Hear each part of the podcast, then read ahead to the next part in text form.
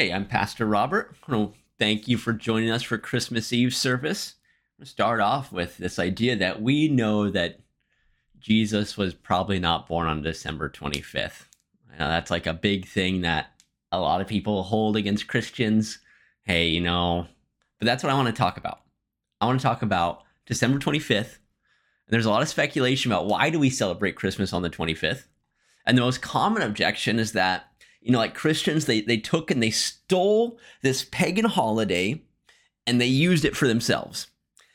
And they like kind of co-opted it and whatever. And I mean, and there are things that like that did happen for that. There's a number of traditions about December, about Christmas and the way we celebrate it that did come from pagan holidays. You know, the Christmas tree is probably the most famous one of those. But December 25th, most scholars reject that that was somehow co opted from a pagan idea.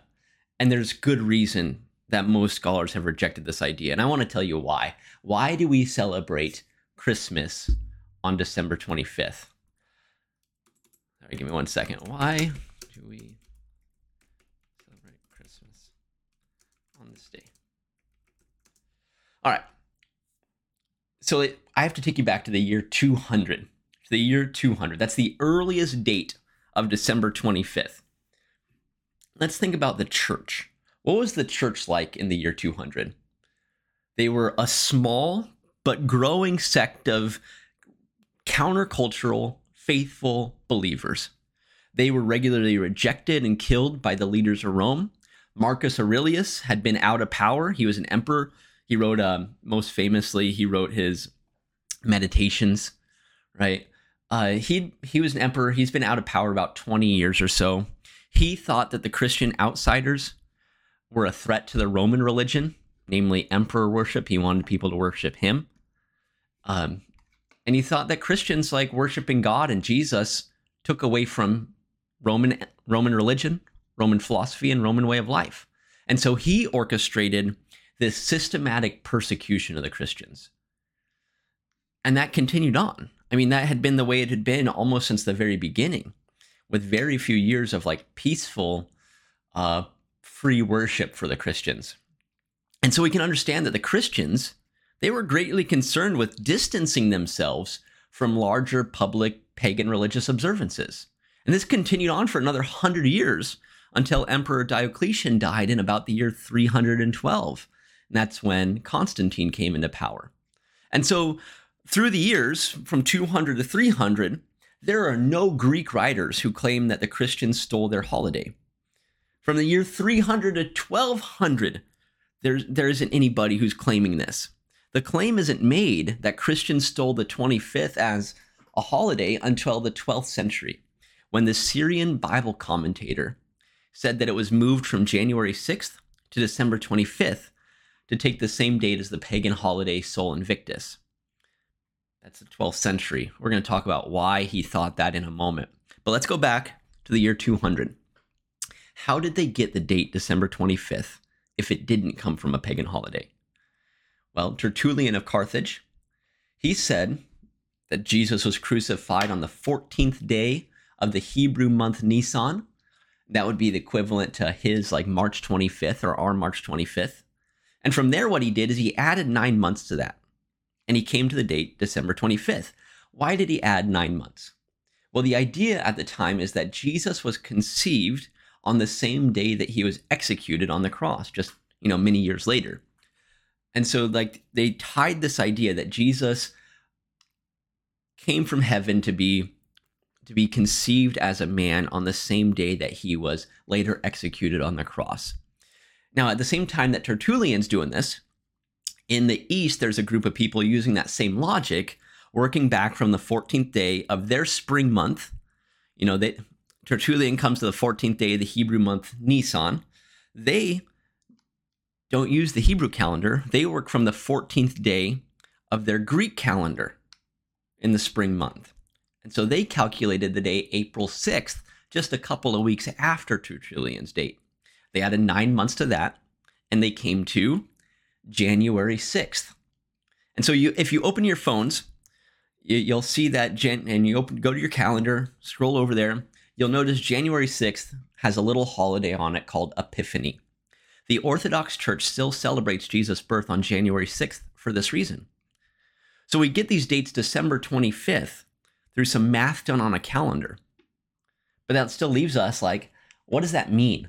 What does that mean for us today? If it's not stolen from somewhere, why why December 25th? Let's think about this. I want to read to you something a little bit long, but it's Luke. Luke chapter 2, verse 1 to 20. So if you'll turn with me there, Luke chapter 2, verses 1 to 20. In those days, a decree went out from Caesar Augustus that all the world should be registered. This was the first registration and was taken while Quirinius was governor of Syria. All went to their own towns to be registered. Joseph also went from the town of Nazareth in Galilee to Judea, to the city of David called Bethlehem, because he was descended from the house and family of David. He went to be registered with Mary, to whom he was engaged and who was expecting a child. And while they were there, the time came for her to deliver her child. And she gave birth to her firstborn son, wrapped him in bands of cloth, and laid him in a manger, because there was no place in the guest room. Now, in that same region, there were shepherds living in the fields, keeping watch over their flock by night. Then an angel of the Lord stood before them, and the glory of the Lord shone around them, and they were terrified. But the angel said to them, Do not be afraid, for see, I am bringing you good news of great joy for all the people. To you is born this day in the city of David a Savior, who is the Messiah, the Lord. This will be a sign for you you will find a child wrapped in bands of cloth and lying in a manger. And suddenly, there was with the angel a multitude of the heavenly host, praising God and saying, Glory to God in the highest, and on earth peace among those whom he favors. And when the angel had left them and gone into heaven, the shepherds said to one another, Let us go now to Bethlehem and see this thing that has taken place, which the Lord has made known to us. So they went with haste and found Mary and Joseph and the child lying in the manger. And when they saw this, they made known what had been known to them about this child. And all who heard it were amazed at what the shepherds told them. And Mary treasured all these words and pondered them in her heart. The shepherds returned, glorifying and praising God for all they had heard and seen, just as it had been told them. So, what does that mean for us today?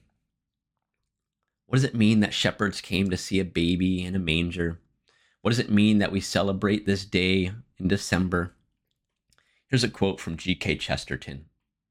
He says, Anyone thinking of the Holy Child as born in December would mean by it exactly what we mean by it that Christ is not the summer sun of the prosperous, but a winter fire for the unfortunate. Not a summer sun for the prosperous, but a winter fire for the unfortunate. Who are the shepherds? Who are these shepherds? Aristotle wrote that among men, the laziest are shepherds.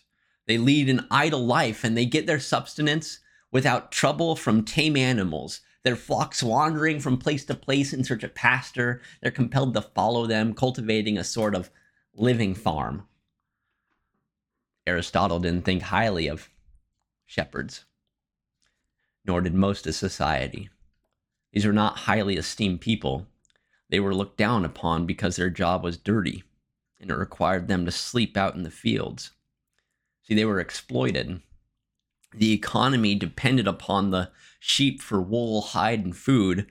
Yet, if a sheep was lost, the shepherd was responsible for paying for it out of their wages. And so they slept with the sheep during rainstorms, protecting them from carnivorous animals and it is to these shepherds, tending their sheep, that Jesus is revealed as the Messiah, the Lord. The good news, a great joy for all the people, has been first of all given to the lowly shepherds living in the fields. He could have revealed himself through the angels to kings and great scholars, men of wealth and great reputation. Instead, to those watching over the flocks, not the flock owners, he has made himself known first As Chesterton says, he is not the summer sun for the prosperous, but the winter fire for the unfortunate. And the first people to worship Jesus is these shepherds who follow the call to leave their sheep and their livelihoods to come and see this baby. God could have called anybody out there, yet he calls these unnamed shepherds to come into the city that despise them to see the only hope that city has. And I think the fact that these shepherds are unnamed speaks to us today. These unnamed faces. Perhaps you feel like you have an unnamed face. You're not the owner of the flock, but are responsible for their welfare. Perhaps you are the exploited worker being taken advantage of by a boss who spends too much time in the summer sun while you sleep in the fields.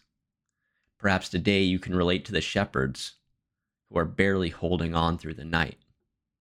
Perhaps you crave the summer sun, but you need that winter fire to get through today. Maybe this is why we celebrate Christmas at the darkest, coldest time of the year. Ephraim the Syrian, who lived from about 306 to 373, he says, In December, when the nights are long, rose unto us the day of whom there is no bound. In winter, when all the world is gloomy, the fair one came forth who cheered all in the world. In winter, that makes the earth barren, virginity learned to bring forth. For us today, we can celebrate the birth of Jesus in the harsh winter, in the bitter cold, because he came to bring the darkness. He came in the darkness to bring the winter fire. Lord, would this, what we bring to you today, would it bring an ember of your fire to your cold world? Would our celebration of Christmas be to you a bit of warmth in a world that so desperately needs it? Would you pray with me? Heavenly Father, thank you that in our times of deepest and darkest need, when we may be overlooked and feel as though we are passed by, we know that you see us, that there's a place beside you, a place to rest beside a warm fire. Would you make that known to us today? Make that real. We ask this in your name, Lord. Amen. Thank you.